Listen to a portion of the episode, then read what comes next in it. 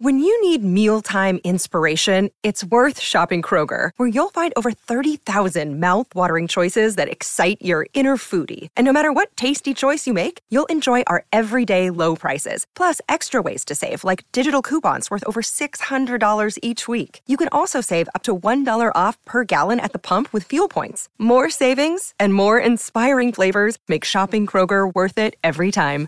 Kroger, fresh for everyone. Fuel restrictions apply. Let's ride with Touchdown Denver. Touchdown Denver. Hosted by Nick Ferguson and George Stoia.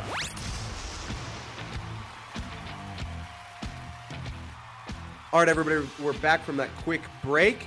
Uh, Nick, let, us talk about the Ravens. Um, obviously, a, a, good football team, seven and four, uh, coming off a tough loss against the Jaguars, maybe a surprising loss. Uh, we we actually spoke to uh, John Harbaugh yesterday on a conference call uh, and I could I, I got the sense from uh, Harbaugh that uh, he he's you know he's one of those guys we've talked to him before where if they're winning he's in a really good mood, great interview. If they're losing, the guy you can tell is intense and uh, and, is ready to play again and, and win. And that was the feeling yesterday is that they let one slip away last week against the Jaguars. They're a team that's given up some big leads this year. Uh, and it sounds like they they are uh, very focused on the Broncos this week, even though you know, a, a, lot of teams might look at the Broncos and be like, "Oh, this is, shouldn't be a problem. We score, you know, 14 points, we're going to win." Um, but uh, what's maybe your, your thoughts on the Ravens and the way that they're playing football right now? First and foremost, man, uh, John Harbaugh, man, uh, shouts out to him. Uh, scrappy coach, started off in this league as a special teams uh, coach.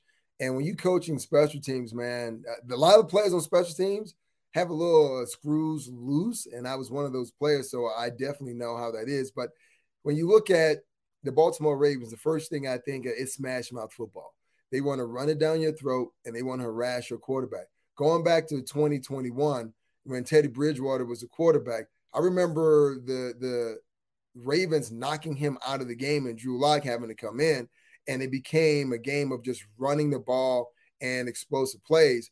And Vic Fangio at that time thought, okay, well, we know that Lamar is a dynamic quarterback. So we're going to do this mush rush. And what I mean by that, we're just going to kind of rush at the line of scrimmage, trying to keep him contained. We're going to make sure we load the box so he can't run the ball. But the one thing I guess they didn't count on because there was a lot of criticism of Lamar then and still now is, oh, well, well, he's a running back playing quarterback. He can't throw the ball. But he threw for, I believe it was 316 yards against the Broncos. Hollywood Brown had uh, a touchdown, and Mark Andrews uh, was running those over routes, which the Broncos still have yet to learn how to uh, defend. So, Coach Harbaugh is going to have his team ready and geared up to play. And this might be an opportunity for the Broncos to take advantage of him because right after the Broncos, they play the Pittsburgh Steelers. So, could the Ravens overlook the Broncos at home on Sunday, looking forward to a division rival rival game against the Pittsburgh Steelers. Yeah, I mean, I, I haven't thought about that. Um, I, I just got the sense from Harbaugh. It's like, you know, he he's like, we, we got to win on Sunday, and of course, that's he's a great he's a great coach. He doesn't take any week lightly. Um, but I, I do think that, and we'll get into predictions later in the in the in the podcast here. But uh, I I think the Broncos are going to come out a little bit fired up for this game, and I know that they don't have a whole lot to play for.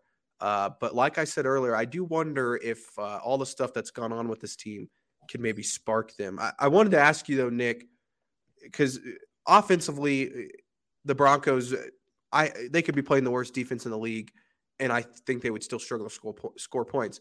But the matchup that I want to talk about here is stopping Lamar Jackson, and you mentioned it how they tried to do it last year. Lamar has changed the quarterback position in my in my opinion. Justin Simmons said the same thing yesterday on the podium, the way that he's able to change the game uh, with his legs and then also be able to throw the ball extremely well down the field. When you talk about the Broncos edge guys, I feel like those are the most important players in this game. Maybe I'm wrong and maybe you have a different opinion, but like Nick Bonitto, Jonathan Cooper, Baron Browning, Jacob Martin, you can't just run straight up the field, right? Like you can't just go run right by this guy because he'll he'll burn you. Uh, how do you, as edge guys, I guess, contain this guy uh, and make sure because it, he's a hard one to sack. Like you can't just rush him uh, and, and, get him caught in the pocket. Like he's going to make some moves. He's going to get out of it, and then he's going to run 30 yards down the field. How what what needs to happen for those edge guys to contain him? Uh, especially, I mean, these guys are young. Uh, you know, Baron and and obviously Jonathan played him last year. I don't think Baron was healthy though, so he he wasn't in that game. But you know, how do you how do you contain a guy like Lamar in the pocket? It, takes uh, all eleven guys. I know the edge rushers are closer to the line of scrimmage, so you think that they impact the game uh, the most. And the first thing you think of, you know, keep contained, right? You you have to keep contained to make sure that he doesn't get outside. If he's going to run the ball, he's going to run through the teeth of the defense. So that way that everyone has a shot on it. And that's not to say just because he's running through the teeth of the defense, you're actually going to hit him, right? Sometimes when you look at defenders and he gets that get them in open space and one on ones, it's like they're hitting air. So this is a collective effort. It's not just the edge rushers that have to try to contain. Uh, when you look at Lamar Jackson and his uh, ability, because he's a dynamic player, it's going to take all 11 players. Because once again, let's think about what we're talking about as far as defending Lamar Jackson. It is just not him running the ball, it's him throwing the ball as well. It did not work well last season. And even though they lost the game against Jacksonville, if you go back and watch that game, he still had opportunities where he was one on one with defenders. And there was this third and one play where the Baltimore Ravens were trying to get a first down, George, and it had everyone can like kind of restricted into a box. And you thinking, okay, here comes a quarterback sneak. Nope, no, it's not. They took the fullback who was lined up behind Lamar, and he goes out and he kicks the guy on the defender on the outside for Jacksonville, and it's like an option play. So it's almost like you know defending those old Tom Osborne teams, uh, those Nebraska teams. I know people in Colorado don't want to hear that, but it was almost like defending those option teams, but with a guy that can really throw the ball. So it's going to take more than just getting up field, keeping him into the pocket, because he's become a more precise uh, thrower. Oh, and, and here's the other part that that's going to be tough for the Broncos this week and next week. They they face two of what I think are two of the best tight ends in the NFL. Uh, you mentioned Mark Andrews earlier. Uh, you know he's had a really good season again this year. I think five touchdowns, something like that. I, I don't think he scored in the last four games, maybe. Uh, but he's obviously a dynamic guy. Obviously, next week they got Travis Kelce with the Chiefs. How do you? Eh, I feel like teams now, and the Broncos have one maybe potentially in Greg Dulcich, but teams now all ha- have these dynamic tight ends that can do all these different things, and they're more like just giant wide receivers. How do you match up with a guy like Mark Andrews? Do you put Justin Simmons down in the box and maybe he covers Mark Andrews? Do you, you know, have Alex Singleton, Josey Jewell? Like who who are you throwing at Mark Andrews this week and then also potentially Travis Kelce next week? You can't you know, devote one player to stop Mark Andrews because if you do that, that means guess what? You have one less one less guy in coverage and one less guy to try to keep Lamar Jackson contained. And, and that's the great thing about this Greg Roman offense. Even though you don't have a, a lot of household names, you you just have a lot of creativity and a lot of things that you can do because your quarterback is just that di- dynamic. So the idea of hey, we're going to shut down you know, Mark Andrews. Oh, well, guess what? Lamar is going to kill you.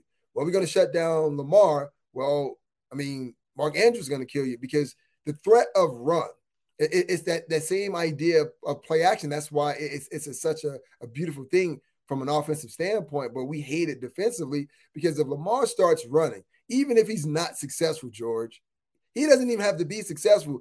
That's going to draw the attention of the defense and that's going to allow Mark Andrews to sneak behind the defense. And you were talking about these hybrid tight ends, these so-called wide receivers.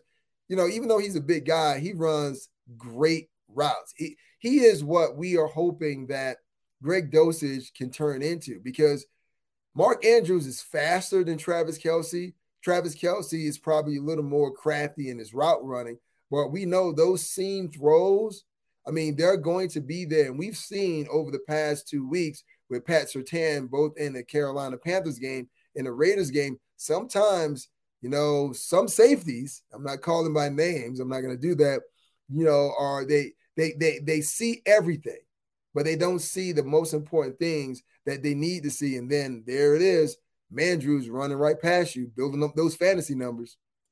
Yeah, shout out Mark. I actually knew Mark in college. Uh, good dude. He's a great football player too, man, and uh, you could see it back in his his Oklahoma days. But uh, let's flip it to the other side of the ball, Nick. What stands out about this this Ravens defense? They've got some, you know, they've played some good football at times this year. Other times, maybe they've been a little bit shaky, but they've got some really good players. I mean, you talk about Marlon Humphrey, good cornerback. He's been in the league a while. Justin Houston on the edge. Uh, you've got Calais Campbell on the edge as well. What stands out about this group? And is this another week where are we going to see Russell Wilson running for his life like we did last week from Brian Burns? Because uh, again, this this Ravens team can get after the quarterback quite a bit. Oh yeah, we we, we we're going to see we're going to see Russ run right. I know they say uh, let Russ cook. No, see Russ run. Sounds like a nursery rhyme, but yeah, we're going to see Russ run a lot. And the thing that's standing out to me, and you mentioned some great players, but I'm thinking about those two linebackers, Roquan Smith, uh, who they added, and Patrick Queen. And you go back to the Raiders game and what happened with uh, Maxx Crosby and Denzel Perryman. They kept sitting that middle linebacker pressure, and the Broncos never picked it up. And going back to what happened to Teddy Bridgewater last year when they knocked him out of the game, I'm not saying that uh, that's going to happen, but the odds are really high based on how many hits that Russ has taken over the past couple of weeks. And, you know, listen, if I'm the defensive coordinator for the Ravens, I'm sending pressure on every single play, and I'm going to force Russ to beat me because you're not playing with household name wide receivers. They haven't learned how to play with Russ just yet. And the biggest thing, if you want to say, well, what is one area that the uh, Broncos could attack with the Ravens? It's the attacking the passing game. When you look at, and I'm going to give you some numbers. Uh, the Ravens are, are, great against the run. They're second in the league, uh, holding teams to 82 yards a, a game, but they're giving up 253 yards in the passing game. It would be great to see the Broncos be able to rip off some of those routes, but it all depends on creativity by Klint Kubiak, protection up front, and excellent precision route running. So I don't know if we're going to get all that. I don't know if we're going to get all that. I almost called you Russ. I uh well that'd be a compliment. Thank you. Uh, please please come to my birthday party. Um uh that that the number that concerns me there, Nick, is them being second in the league in, in uh, rushing defense because I think for this offense to get going, it's been when the running game has something going to it. And I'm not saying they got to break off a 52 yard run all the time like Latavius Murray did this last week, but you know, getting four or five yards every once in a while, giving yourself, you know, short third downs or, or short second downs, even. Uh, that's when you see this offense moving the ball. And if they're not able to run it and you're relying on that, and, and like you said, if you're the Ravens and you're stopping the run with ease, I'm just bringing pressure, right? I'm going to say, all right, Russell, beat us down the field. Uh, and especially if, if you don't have Jerry Jeudy or KJ Hamler saying, okay, we like our guys one on one down the field. So what's going to have to happen if the Broncos want to win this game they're going to have to win some shots down the field, right? You're going to need Courtland Sutton to make some plays one on one against Marlon Humphrey or, or whoever's out there on him. Jalen Virgil to beat a guy down the field with his speed, right? Montrell Washington, uh, Brandon Johnson, you know, Kendall Hinton, those guys are going to have to make some plays because I do think you're going to see some coverages where they're left alone or, uh, you know, the Ravens bring the house and, and all you got to do is make a play one on one. And if you can do that as a receiver and Russell can have the time to make those throws, uh, then you got a chance, right? Like you, you got a chance to, to move the ball. So it's going to be really interesting, Nick, uh, to see if if they can do that. And I wanted to ask you, Nick, if you had to pick one guy to have a big breakout game for this Broncos offense, let's say they finally get it going, who's that guy, and why does it need to be that guy? Well, wow, man, that, that's a tough question. But uh, the one guy I would say would be uh, Greg Dulcich. I mean, we talked about Mark Andrews and his ability to catch the ball down the field in the vertical passing game.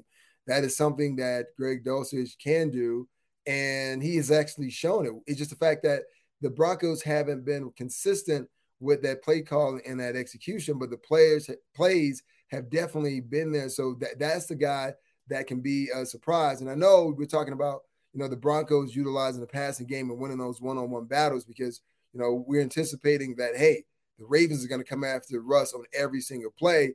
At, at some point, the offensive line, no matter what mashup group that's uh, in there, they're going to have to be able to show that they can run the ball uh, just a little, just to kind of keep them honest. And I, and I go back to this 2021. You may remember the Broncos are playing the Ravens, and there's a guy by the name of Javonte Williams, and he has this play where he's running through like six Baltimore Raven defenders.